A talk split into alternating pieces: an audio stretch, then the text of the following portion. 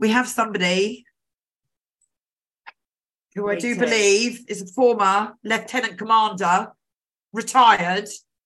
And I'm going to just make his face big because I can't see him there. I don't know why it um. keeps doing that. I don't, I don't think you need to make my face big. I'm I'm making your sure face that's big. a good idea. There he Here is. we can see you now, oh, Brian. it's Daddy. Hello. Hello, Brian. Hello, How are you? you? We're okay. well. We're doing well. We've, we're, we're, we're early eight doors, so we're, we're on top form at the moment. I can't guarantee how we're going to be come six o'clock tomorrow morning, but at the moment we're doing great. How are you? Um, I, I'm I'm very well, thank you. I've I've had a very nice day at home. I've been doing a little bit of work this morning. I've walked the dog. Uh, I've done a little bit of violin practice, which is always good for my It is good. It does you good. Health and well-being. And um, what else have I done? I've lit the fire. That's an important thing to do. Yes. And, um, and uh, We should have one of our iconic. Do you remember our old um, weather reports when we used to start the column? I used to say, Brian, what's the weather doing? Brian, I used to look out the window. I looked out the window this morning. That's true. we did. That's how Well, we That's did it. real weather. So, Brian, you, know, know, eh? You know why So we're here. Know why we're Yes. here. Um, why is it so difficult that we are having to stand here to raise money for this cause? Why is it so difficult to try and get people talking about what's going on in the classrooms of the UK? And why is it that not many people, only a small amount of people actually care? And there's only a very s- a smaller, even smaller amount of people that are actually doing something about it.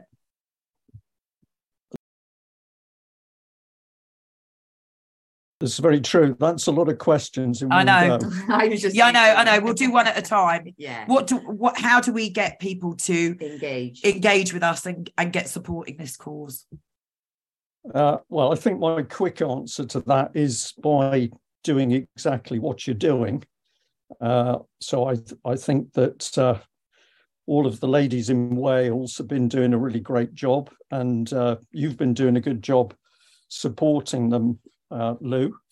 But at the end of the day, it's more people doing a little bit to get the message to spread, particularly when we can see very clearly now that anybody that's changing the gov sorry anybody who is challenging the government agenda on any subject. Is not just it's not just the sex education of young children. It's any agenda. Mm. if you challenge the government you are being censored and i think we can see that very carefully. So although i've ended on a sort of negative note censorship i actually think that slowly but surely this business of a growing number of people chipping away, telling the truth, challenging the establishment about what's going on. I think it's beginning to spread. And if we want some clues to that, I, I would put forward the, well, I'm going to put forward the recent incredible decision for the whole of Europe to ban David Icke for two years if you want to reduce that to a very simple level, if David Icke is is um, is uh, talking about stuff which is complete lunacy, why should they need to ban him? Because clearly what he's saying is ridiculous and silly, and therefore anybody hearing it would automatically know it was ridiculous and silly. So the fact that we've got a two-year ban on a man like David Icke to me shows that the establishment, the political establishment, not only in UK but obviously in Europe now, is terrified of anybody who comes forward and tells the truth. And then we've had um, the BBC's. I'm afraid I'm going to call her a little girl because that's what she is, Marianna Spring. Um, she she has uh, recently been very pleased with herself because she uh, helped set up a panorama um, investigation into what Richard D. Hall is saying. Yeah. And I think the same thing applies. If Richard D. Hall was talking complete nonsense, then why should why should the establishment, the BBC, be so frightened of him? Yeah. So I I think that this and the vehemence with which the government is trying to push through the online harms bill. Luckily, that's taken a bit of a, a hit over the last few days, but nevertheless, the government's been pushing it very hard. Why do they want an online harms bill? It's not to protect anybody. It's mm. certainly not to protect children. It's it's to censor people. And so all these things indicate to me that you might think that you're not having much effect, but I think you're having a, a huge effect in your subject area. Yeah, I would agree, actually, Brian. As much as it's frustrating and annoying and you know everything else, it just goes to show that from a we're winning in that sense. There's nothing else they can do but to censor us. Yeah. So from that yeah. point of view, it is being taken as, you know, it's just, it is frustrating. But as soon as it does hit that critical mass, it's game over anyway. It is game over, but it's just trying to to reach out and be able to get people to engage. But the censorship is just absolutely, it's awful. It yeah. really is bad. And just like what did when you said about the online harms bill. Um, I knew about the online harms bill, obviously, but I haven't seen anything in the last couple of days. So, what's been happening there, Bry, that you just said in the last couple of days? Is there any new? Well, there's there's there has finally started to be a backlash by some people in in the political system who clearly are beginning to realise that um, largely as a result of its poor definitions, which I think is deliberate, um, they now understand that actually, if this was implemented in its full form, it would it would be producing pretty major censorship on free speech. Yeah, and so we've yeah. we've started to see a pushback against it. And I, I think that's a very positive step. Yeah. And I'm glad there's been a pushback. Yeah. But I'd um, I was thinking this morning when I was having my coffee this morning. I was thinking about what what I might say this afternoon, and um, I I got on to the I got to the idea of maybe, if you would like, just talking a little bit about what we're up against in a sense yes. of you are here with a fighting what, what you regard as uh, blatant sexualization of young children. And I absolutely agree with your concerns over that. But for many people, they could be they could be thinking to themselves, well, where does all this come from? Mm. And I think this is a very important question because in the first instance, who do you have to fight to deal with it? Well, you have to fight local authorities in Wales or England or Scotland who are implementing uh, this agenda in schools. But it doesn't take much digging to understand that actually the agenda is not being formed in the local authorities themselves. The agenda is coming in from other places. Yeah. And so there's there's sort of two things that need to be done. One is to challenge the people implementing the policy, and that is your local authority, your local council, your local education authority. And the other one is to be uh, starting to take the lid off where these policies come from. And and last time I joined you, I think we did talk about this a bit because we talked about the United Nations and UNESCO, yeah.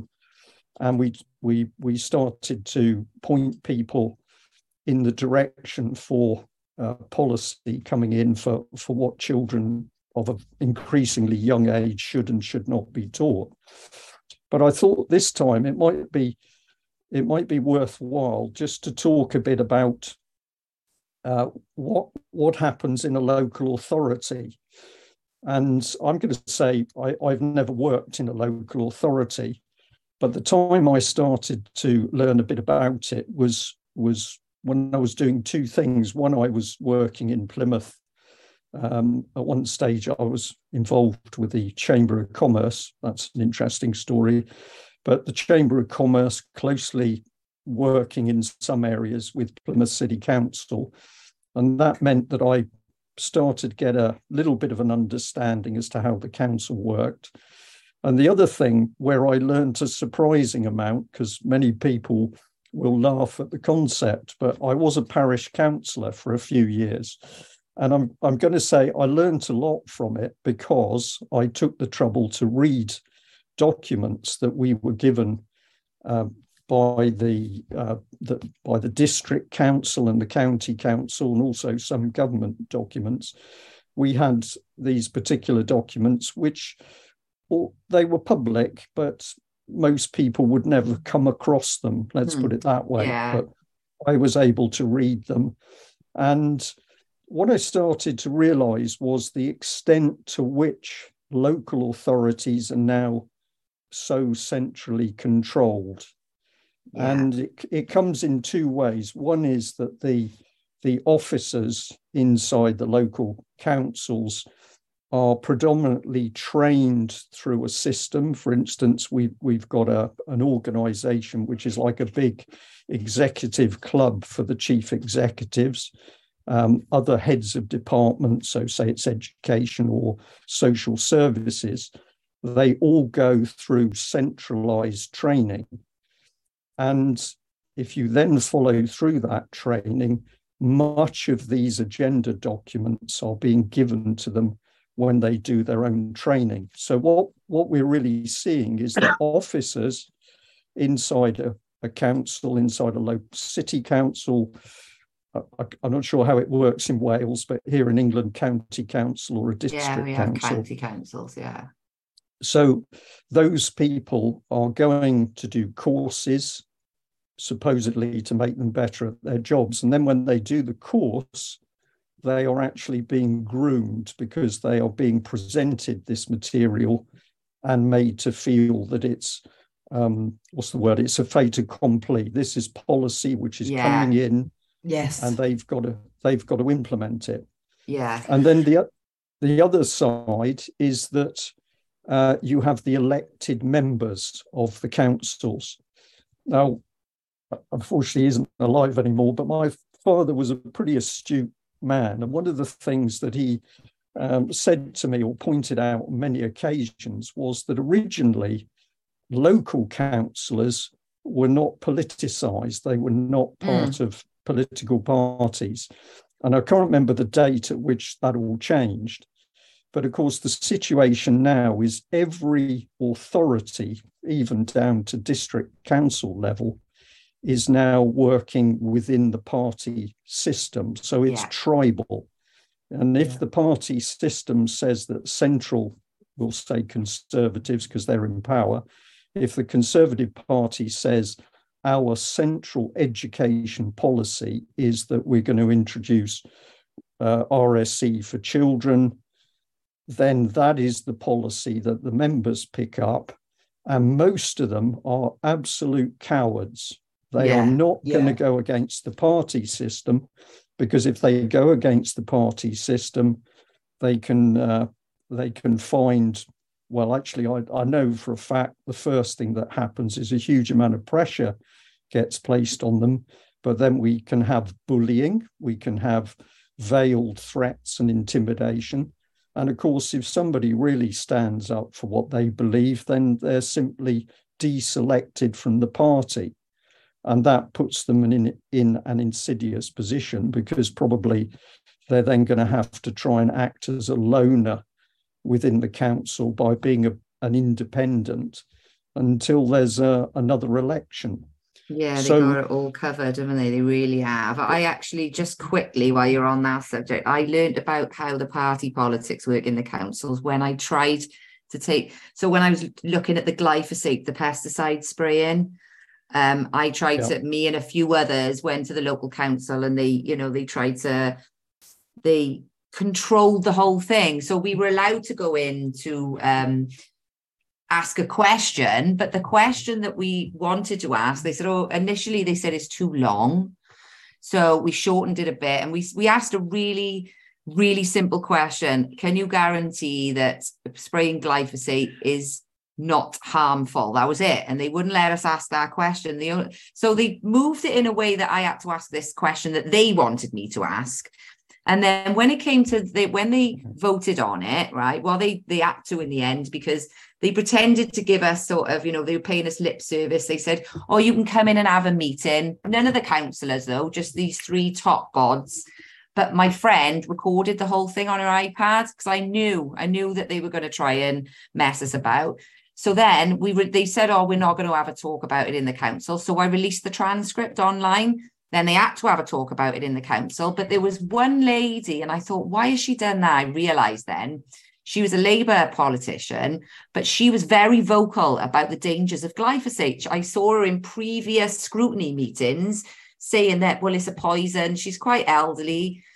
Um, and when it came to vote for it, she abstained. So she, even though I knew she was passionate about it being a poison and she didn't want it, when it came down to it, because she's Labour, she just abstained from the. And I was like, what's going on? But then in hindsight, like you just said, there's a lot of bullying. She was quite elderly and quite frail. I can imagine. Yeah. That's the sort of that's why, because she was passionate about it being a, you know, a, a you know, a, it can be well, it can cause cancer and all sorts.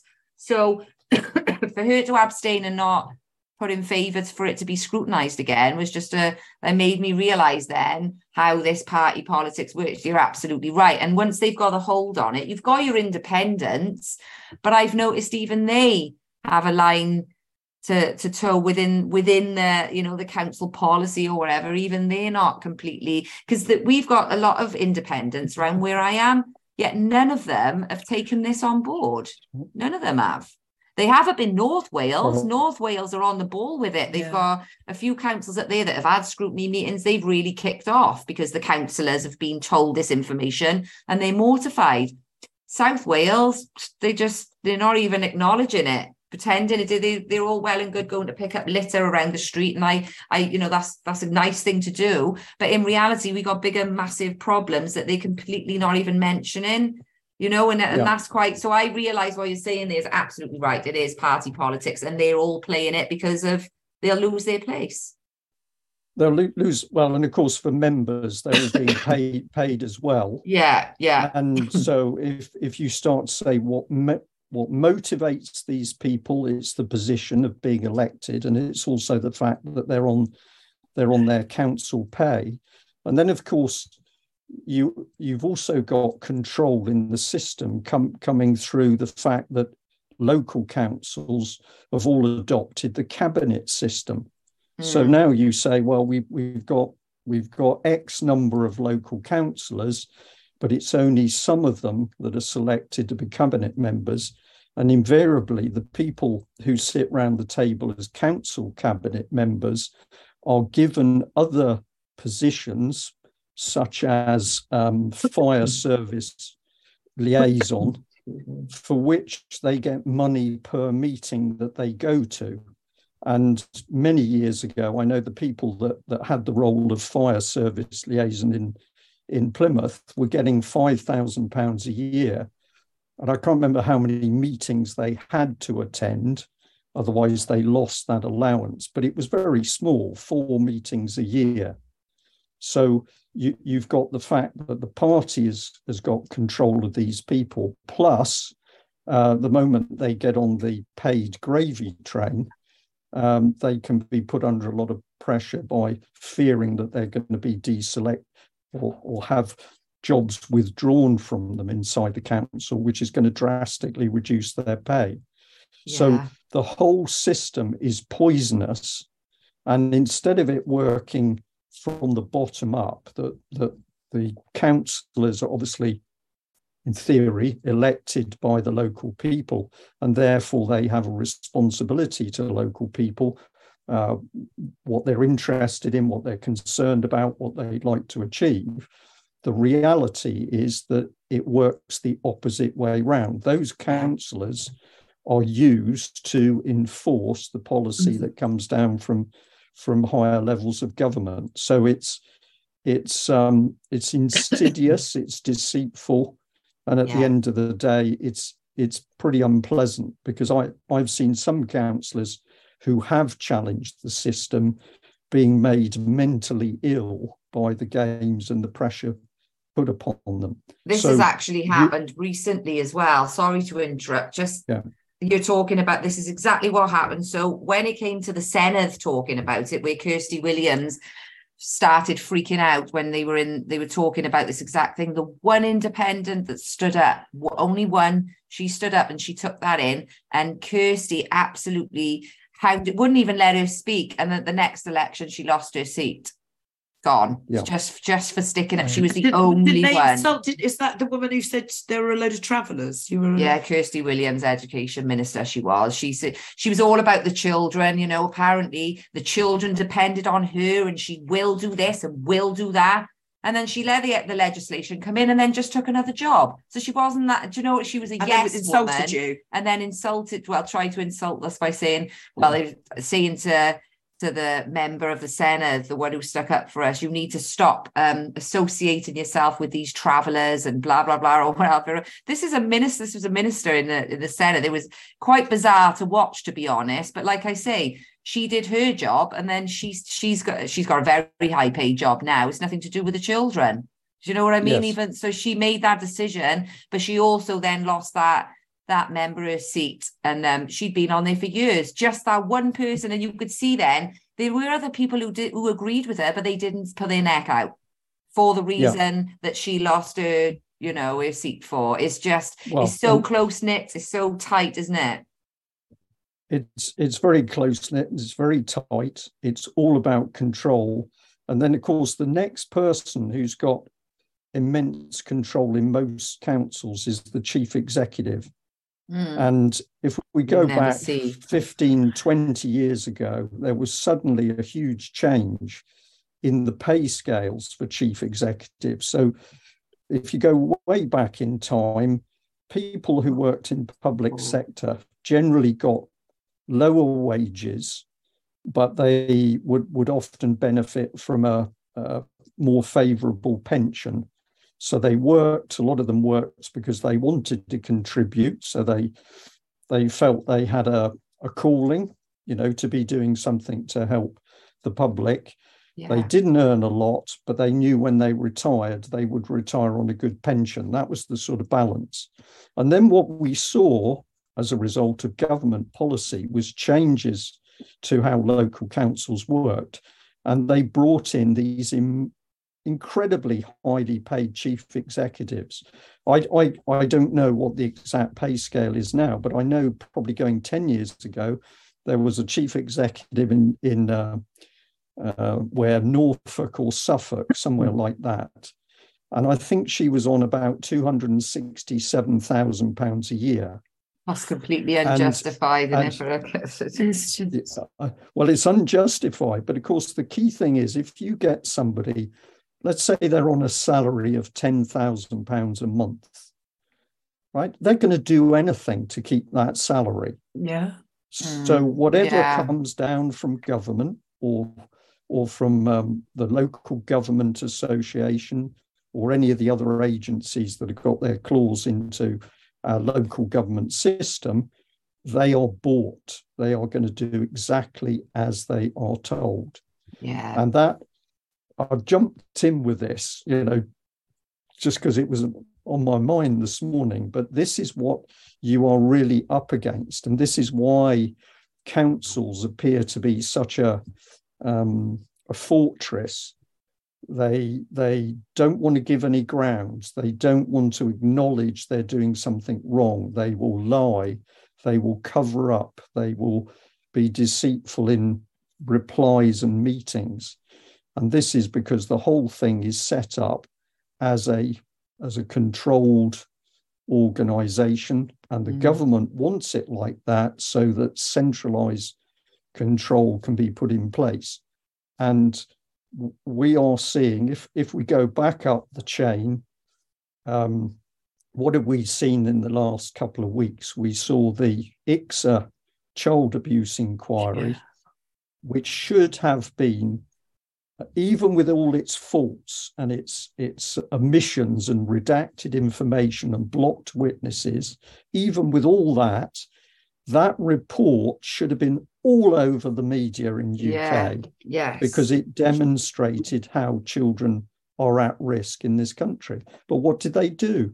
They waited until the country was in turmoil with Liz Truss as PM And then I think it was the day she resigned or the day before they released that um, report on child abuse in UK.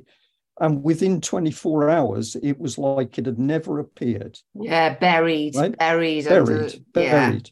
And I, I'd sort of suggest to the to the audience that we've got today that if you have a government that is blatantly prepared to bury the evidence of widespread abuse to children, we shouldn't be surprised that the same government wants to implement another form of abuse, which is over sexualize of young children through this RSE agenda. yeah, I mean, it's blatant, it's in front of our eyes, isn't it? Yeah.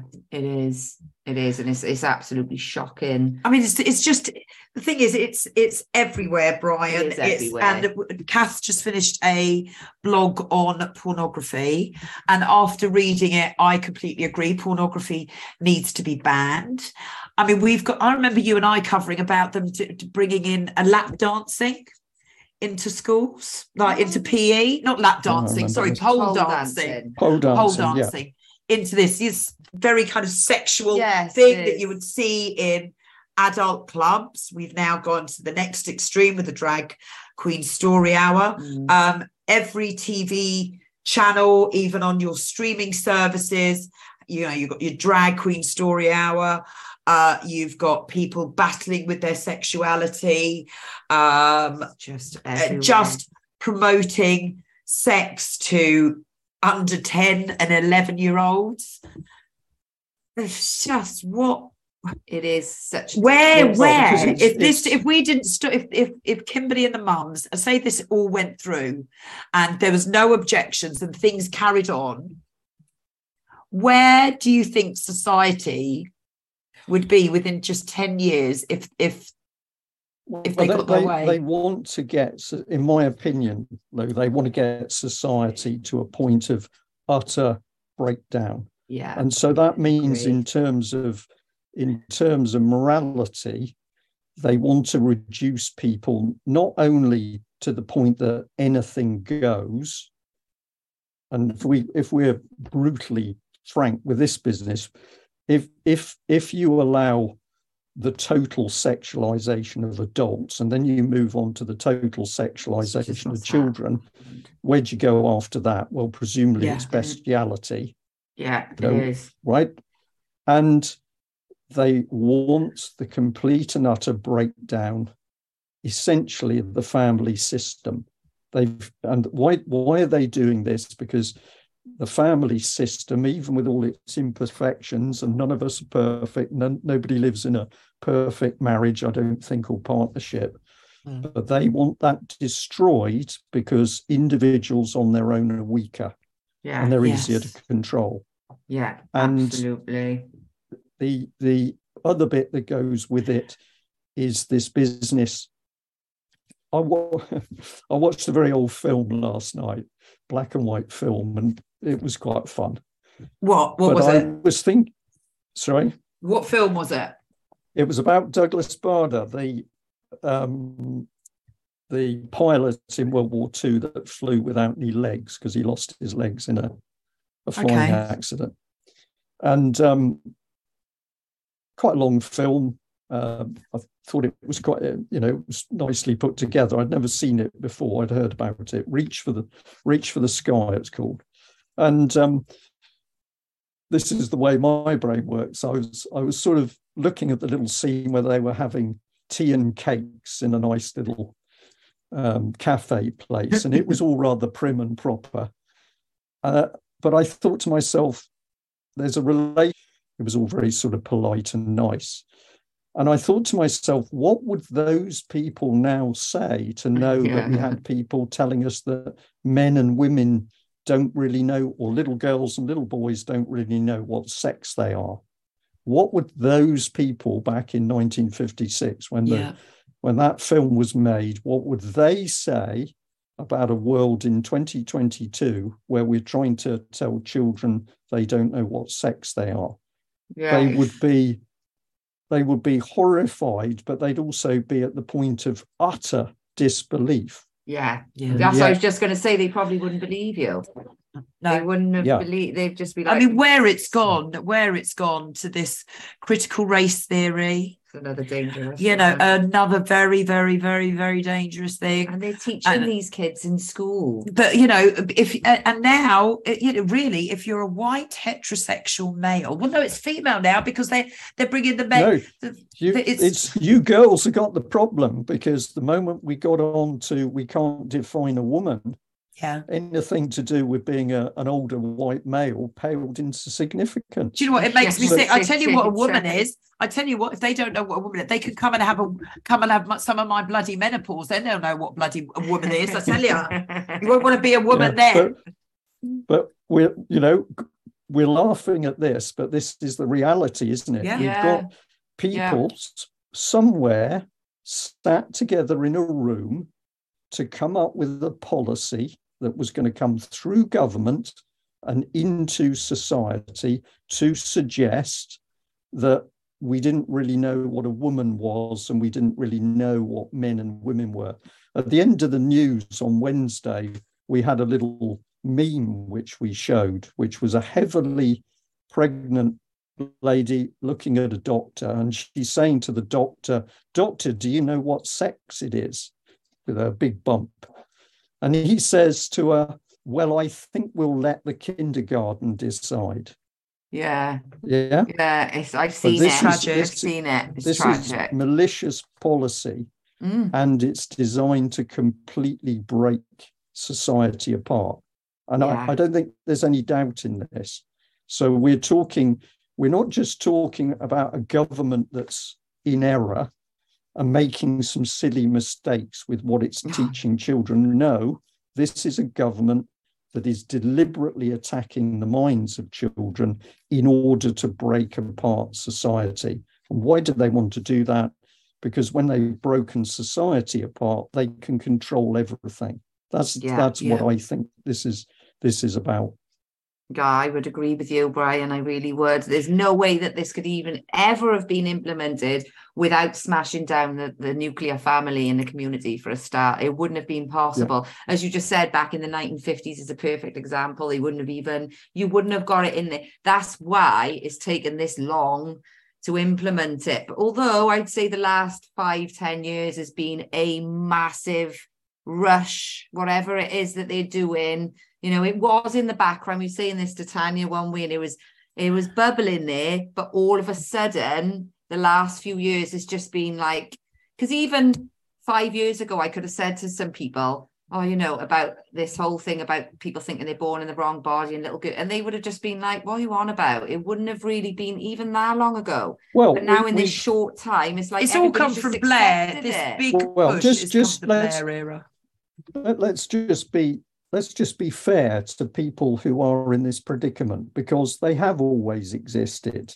Yeah, There, there have always been people, a very, very small percentage of people born, negligible. some of them tragically with with with um, you know, parts of both genders. Yeah, And they've needed a lot of help. parts of the two and- genders. That's herma- hermaphrodite. yeah. Hermaphrodite. But Yeah. well, they did Yeah, studies yeah, on those though yeah, as well yeah. to find out that actually, if you even though they had both sexes, because obviously their chromosomes is still either male or female. So when you're bringing them up in the wrong, this is where the confusion comes in for those as well. Again, very very negligible.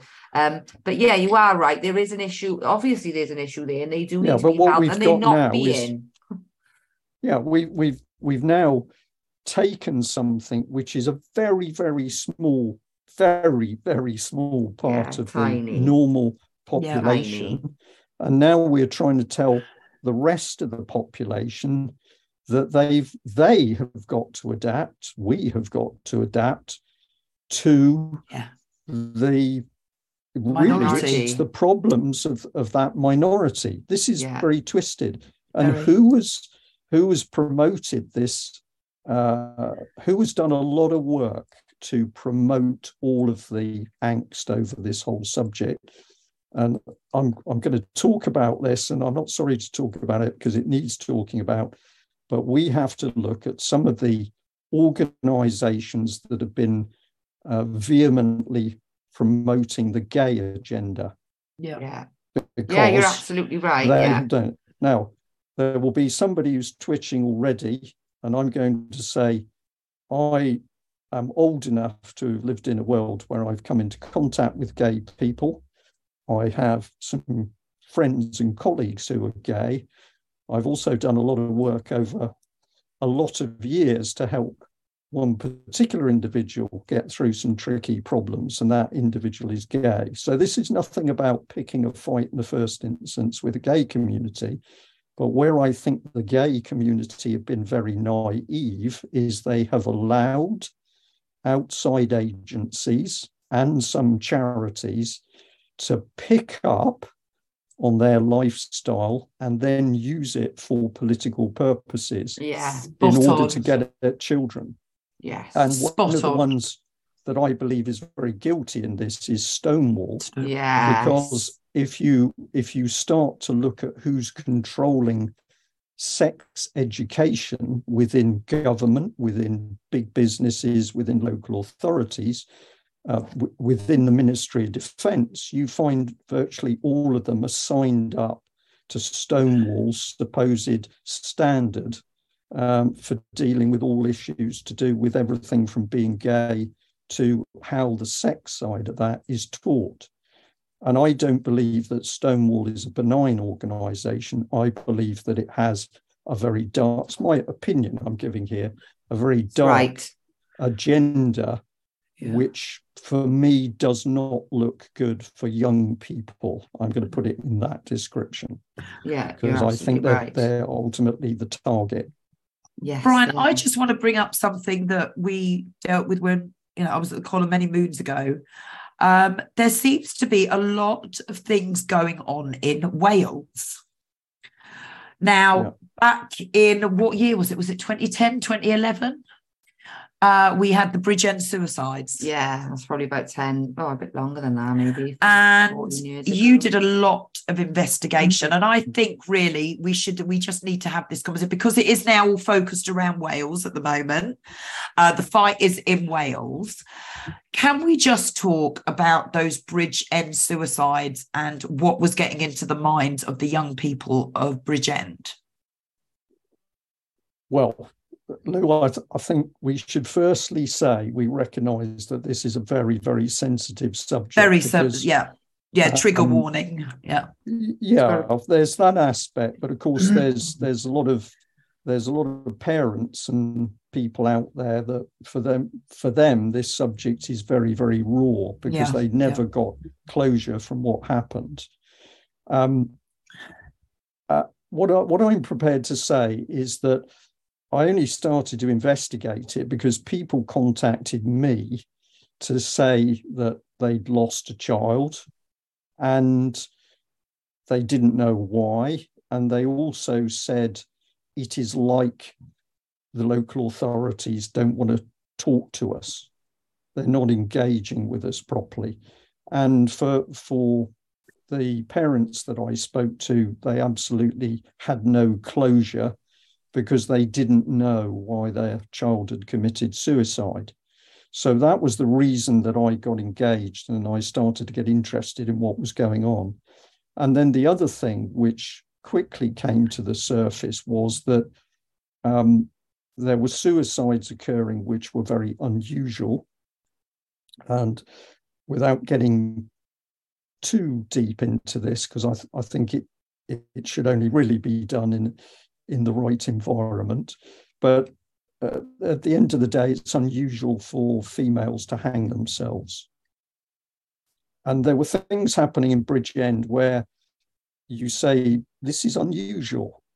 And also, we had the business where the suicides could, could run through a family. It started with one member and then it was another. And then it was the friends. And these were the disturbing issues. And I can say with confidence there were mainstream journalists who also started to pick up on the fact that the suicide patterns were unusual.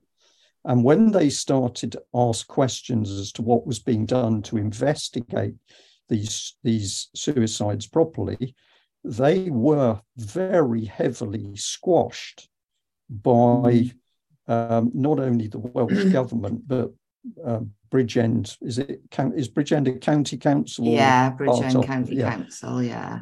So so it was clear that the local authority did not want journalists digging, and they achieved a sort of blackout, if you like, by saying to the journalists, oh, the problem is if you report on the suicides, it encourages copycat suicides. So even reporting what has happened will produce further suicide. So this was a form of emotional, very powerful mm. emotional blackmail on the journalist concerned. And I, I experienced something in trying to do a talk about what had happened. I was invited to um, uh, not Bridgend. Where did I do it? Swansea. Swansea. I was invited to Swansea to give a talk. Uh, there were a large number of parents who were going to attend alongside the public. And that is the only talk I have ever arranged and gone to where I'm the speaker and there was a demonstration. So I turned up at the venue to find people with banners mm. um, shouting abuse I didn't find it actually, it wasn't too threatening, but I'd say it's amusing in a sort of black humor way. But I had never experienced a demonstration to stop before to stop me speaking. And wow. I know that that demonstration was partly created through people in the university, local universities, and with, I believe, some help from the local MP who at that time I believe was Madeleine Moon. I may be wrong, but clearly there was a, vehement response from the local Labour Party that I was somehow doing something bad by giving a public talk about what I had discovered was going on. And that church, there was a church group. Do you remember? I've searched for that picture again online and I've never, because I wanted to show Catherine before and I can't actually find it. But there was you found some. Uh, I know. I know. What amateur dramatic, amateur dramatic classes. Um, performances going on these little rural churches in the valleys. Well, what, what what we started to get interested in was who was using uh, applied psychology on the children.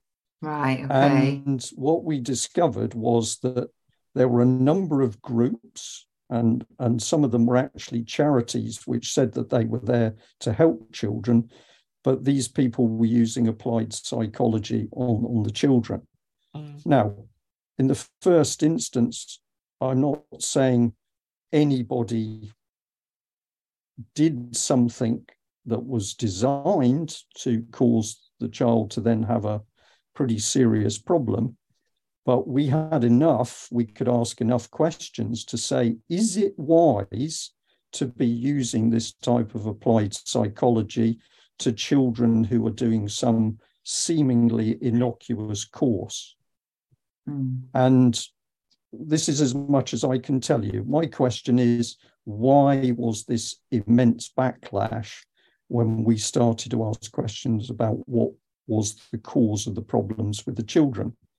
Yeah. And if if we come back onto the subject, I can imagine that down the line, if this religious sex education gets going, we are going to see a dramatic increase in young children with identity problems and problems over their, you know, their sexual interests. Yeah. And of course, the moment you get young children with those sort of mental health issues, that can go on to become very serious in a variety of ways. So yeah, yeah. the damage that's it, being done, uh, you know, to it's already happening. Yeah. That is now you've got, you know, the the the biggest sex offender now is is the child, not adults. Children yes. on children. This is this behaviour that they're well, going to get been... confused, and uh, it's and it's a lot of the time which people don't like to talk about because incest is the last taboo then right and they're already the they've already would have seen and planted stories in the mail about mums and sons and you know everybody's a bit freaked out by it but they're already dripping that normalization of incest in which came from which came from Alfred Kinsey. But Again. what is actually happening, and this this does go on in the pornography industry as well, that people can deny all they want. They'll be like mothers and daughters and things like that will bring in so the the mentality of people their their brains are being rewired so but when you've got a child looking at this looking at well, if you, pornography if you sexualize the child early enough, you you completely destroy them as a person, Absolutely. and also you're going to ultimately control them. and destroy I- any I- future relationship or anything really because they've been you know stimulated it's just it's And got- frightening and they and it does happen you've got an older child say a even te- even as young as 10 9 10 year old boy sees pornography oh dear We have dogs in the house, sorry and the dogs have just tripped over all the wires. So It's. So- I've got a bit dark. Sorry about the crash. No, yeah well, they've seen no, it's it's not a bad thing, Lou, because it it just brings us back to a little bit of reality because we're talking some very heavy subjects here. So a little bit of discussion of the doggies fine. yeah, it's- I yeah. agree I agree I had to, bring- can I just quickly say why we've had this little interrupt break, thank you to whoever's just donated a hundred pounds. Dr. Chan Dr. Chan, know thank it. you Thank very, very you. much That's for amazing. donating a hundred pounds. Um, we're up to uh, just for the fundraiser one thousand seven hundred ninety-two. That's- Really, yeah, I know, but I'm really, it's not good enough. I know, I It's know. really, what mean.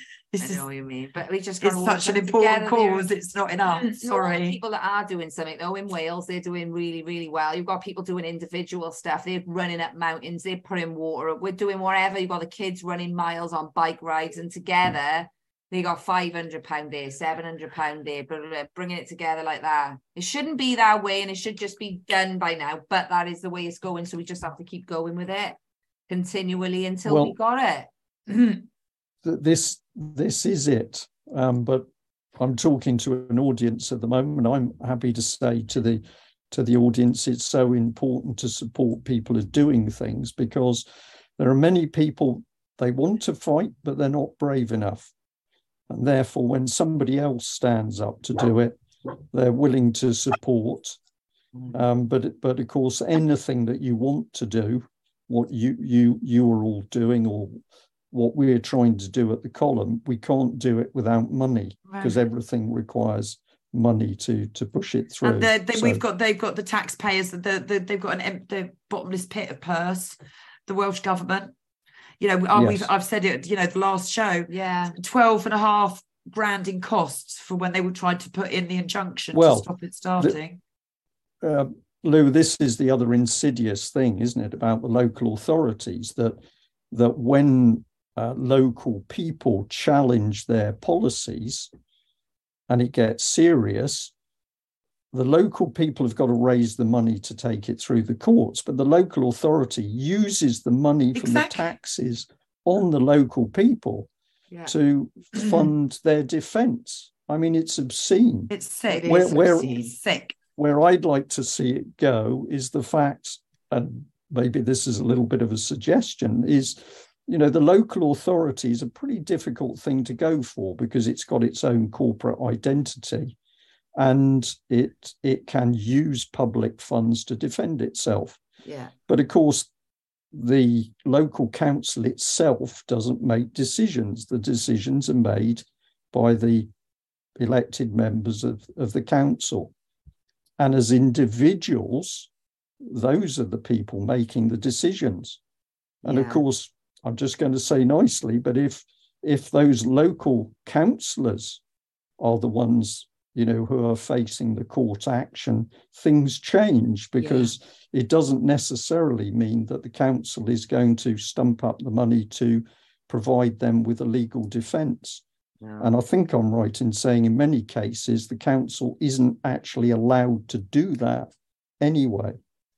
Yeah, this. Yeah. it- but in all fairness to North Wales, I don't know how much we were having actually Matty and Joan Ginsberg on tomorrow from up north, but Gwynedd Council is the biggest council in North Wales, and there was a few councillors, independent ones, who were so angry with this. They didn't know it. They didn't know anything about it. So when they did know something about it, they put it to the council, right, to get us to get a meeting, an extraordinary meeting, they call it.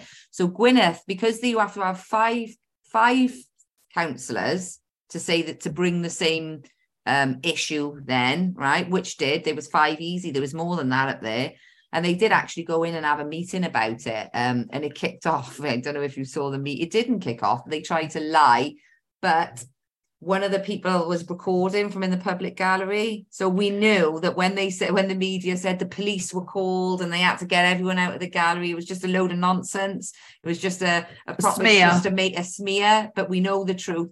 But what's actually happened in Wales is we've got all 22 local authorities involved, all of them. So you've got Oh, you've got the you've got the 22nd. I there. think it's the 22nd now as well. So the constituents are going in in droves. So some councils may only have five five people from that area in there, and then other councils got 120. Do you know what I mean? So every council in Wales is being hit continually at the moment with all, and they don't know what to do. It's quite bizarre because we can do this in Wales.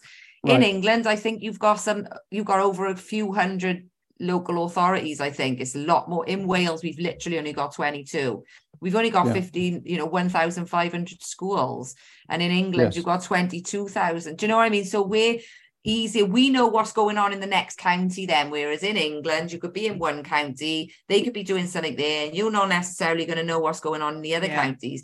But in Wales, it's all connected up. Yeah, so it's we've got people, Yeah. it's tighter. I think this is the an, a real opportunity to do it in Wales. It failed in England anyway. Scotland, they brought they, they didn't mandate it in Scotland, so they brought the lesson content out first. So there's nothing to fight then within, you know, within the law type of thing. Yeah. England, it got kicked out on a technicality two years ago, I Yeah. believe. So Wales is the only place we can fight it now, and it is the most ideal place of the United Kingdom for that very reason. You can get up and down in a day, left, at east, west in a less than a day. 22 councils. We can we can do this. here. Mobilise. We can mobilize Yeah. a lot quicker than any than other people can. You know, I think that's where So they're not just doing it, even though you know public child protection was is because Wales is the last Well, we're all battlefield in for the same moment. fight, Yeah, in a different boat. We're all in the same storm in different boats. We're all going in, that, in exactly the same direction because it is Yeah. all the same education anyway. So again, like I keep saying, like we keep saying, you set precedent in one, then that's going to have that knock-on effect, not Yeah, just in the absolutely. UK, but around Well- the world. You know, And the other the other thing that's happening is, of course, that when when pressures applied to one council, um, I, I don't know I don't know how the Welsh councils are, you know, politically in terms of political parties, but when the pressures Labour. applied to, to Yeah. one, then um, it soon spreads, i.e., the feedback and the knock-on spreads through the political, the party system uh, because what they're ultimately worried about is is this going to hurt the main party? yeah. So, you know what? Well, we're covering a lot of ground, but you know, I honestly I've got huge respect for you because it's a huge amount of work that you're doing, but also you're you're getting in their faces and you're making life uncomfortable for them. and they haven't And been this is- influenced. yeah. This is what impresses me so much, Brian. They've, you know, they haven't swayed. They've done it their way. Yeah. They haven't Yes. gone down the freeman of the land lot, the common law. Yes, we know common law is a fabulous thing, but they've done it their way. And I've actually, I'm, I've lost friends over this, and I will continue to lose friends. This is a subject that I, I will lose friends over. But you have people within the truth community. Oh, you're not going to do it with their system. What are they doing? You know, they're not going to. It what when it comes to our children, it doesn't matter what system they use. In fact, you know, when Well, I it do doesn't agree with matter. common law, I do fully agree with it, but I know this time is going to this time you have to do it it hasn't worked before for anyone Exactly. You're have to do it this way. no one in the truth movement has successfully yet been Yeah. able to take the government to court whether it's Yes. over Midazolam, whether it's over whatever they haven't Being done it But know, these we've to mums be clever have done about it. and just watch what They've done everyone it. else does and don't do what they do because they didn't. Do you know what I mean? But it seems to have Yeah. worked. It does seem to have Well- worked. We're quite well- tight. very tight knit Yeah. yeah and and the other thing is that you you're being very reasonable in in the way that you're doing this and uh, part of their training part of the training for council officers certainly for the police and everything is that they're all taught in how to deal with angry aggressive people because they know they're making people angry and aggressive. Yeah. Yeah. And therefore, they are taught how to deal with angry, aggressive people. Shower so them when with love. when well when you stay stay nice and calm and reasonable this causes it, them yeah. problems Yeah. because they don't know how to deal with it and that combined with persistence Yeah. in my opinion is one of the key things so being shouty al- although you might want to get that passion out but ultimately it doesn't actually work. It's much better when people are coldly clinically calm yeah. because then it makes their position look even worse But it gets very I- frustrating though, Brian. it is that- frustrating. Yes, you yeah. are This right. is the most important bloody It's cause. productive in there. You are right. No, I say, and I lose my head. I've lots of times and whatever, but I'm fully aware that I can't do it when it comes to that because you're right. They'll twist it and Yeah. mess it. If you're in front of, you know, the council or whatever, and you start screaming, Oh just God, no, that's fail. I'm just talking in not gonna do general. Oh yeah, I mean, you know, I have my rants. I'm terrible if I, you know, I do. Yeah.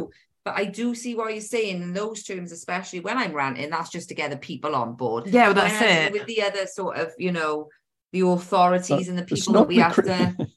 it's not a not a criticism i'm talking in general yeah, terms no, I because a lot yeah. of people can you know get pretty shirty pretty quickly and this is this is not the best policy because the other side is taught how to deal They're with prepared for it, aren't aggressive they? people. Yeah, but yeah, something you you Mm. mentioned right at the beginning you were talking about um i think you were talking about a meeting uh where they controlled the questions and controlled how you were a how you could put information across to them.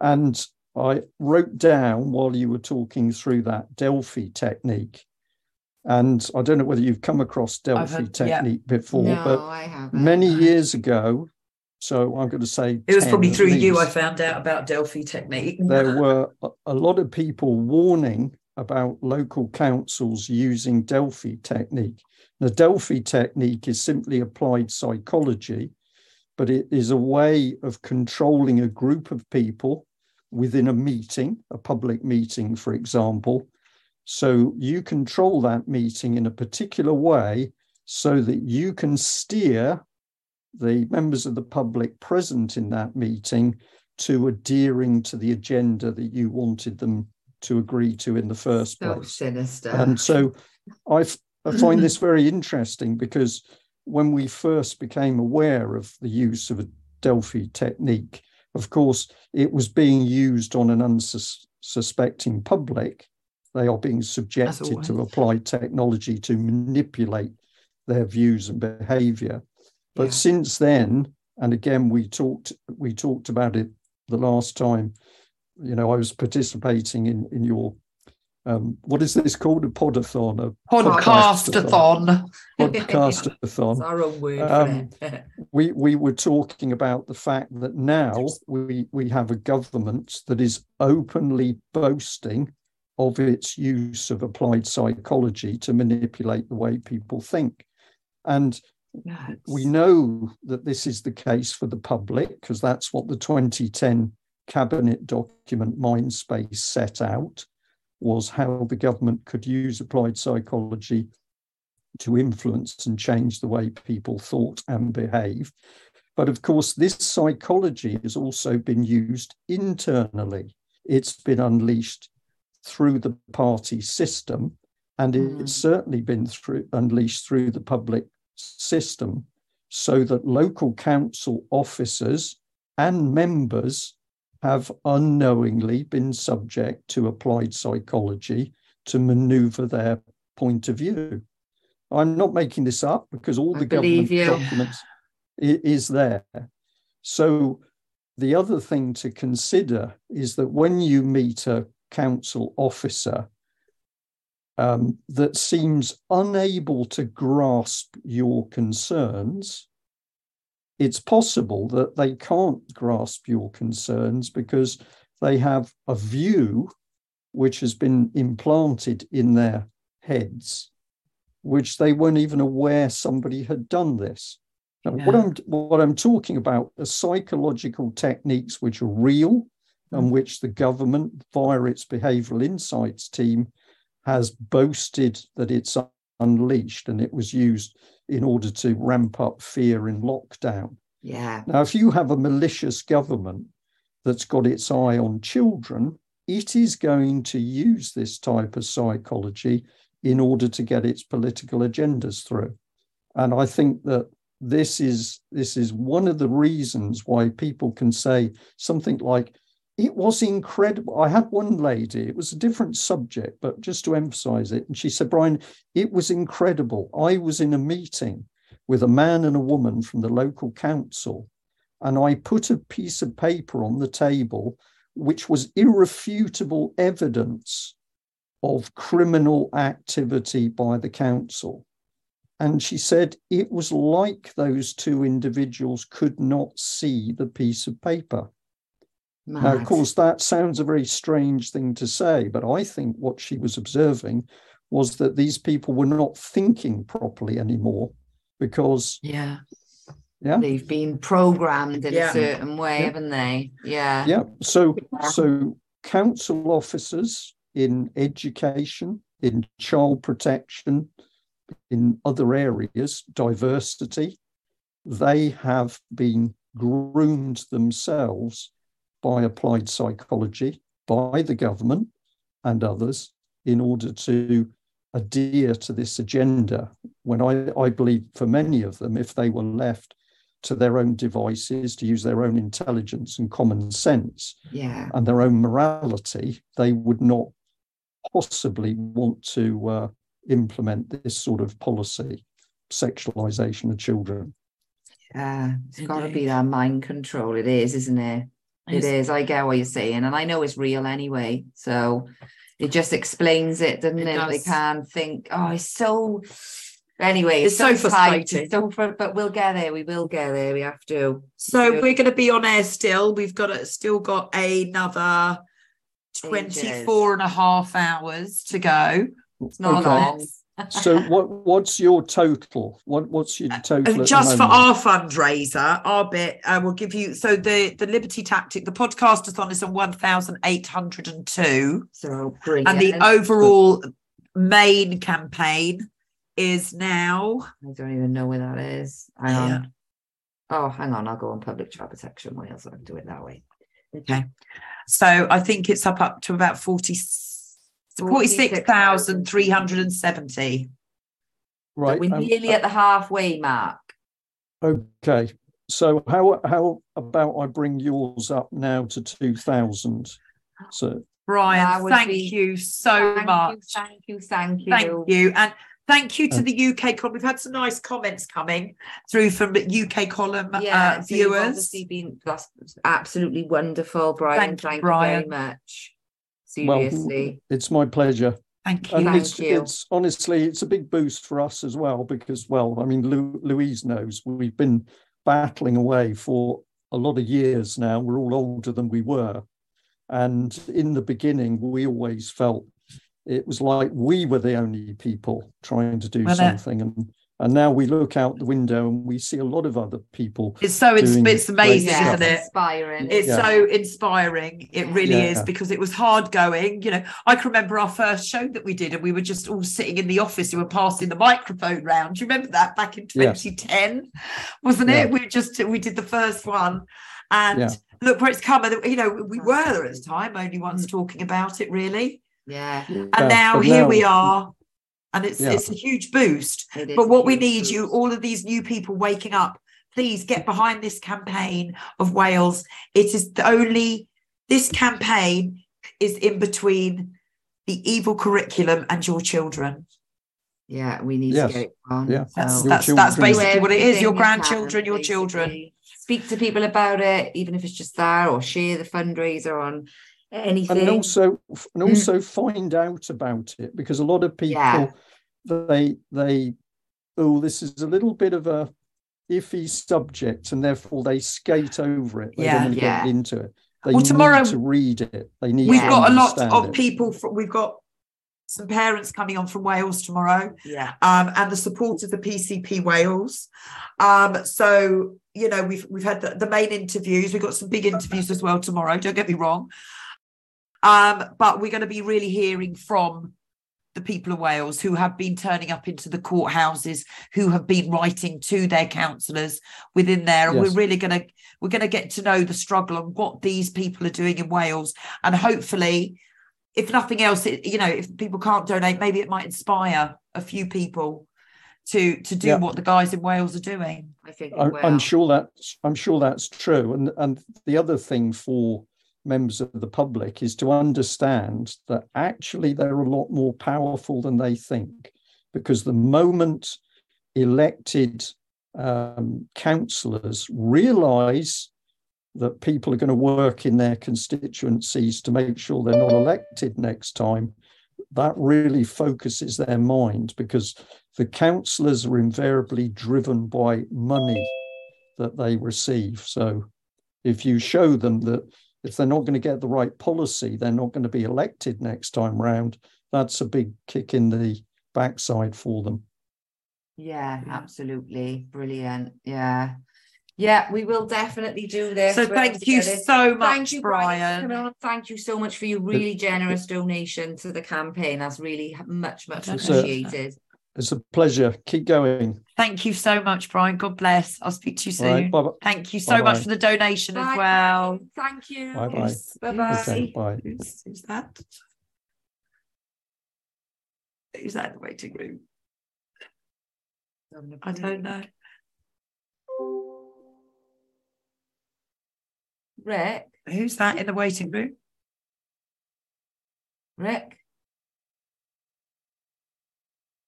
Who's that in the waiting room? No, don't know in a minute. Who? Who is it? We don't know. Is We're supposed to be on a break? Who? So, hi, this is um, Maureen Martin from Christian People's Alliance. Oh, Right, Hi. we're just Are okay. you on break now, my apologies, I didn't realise you were on a break.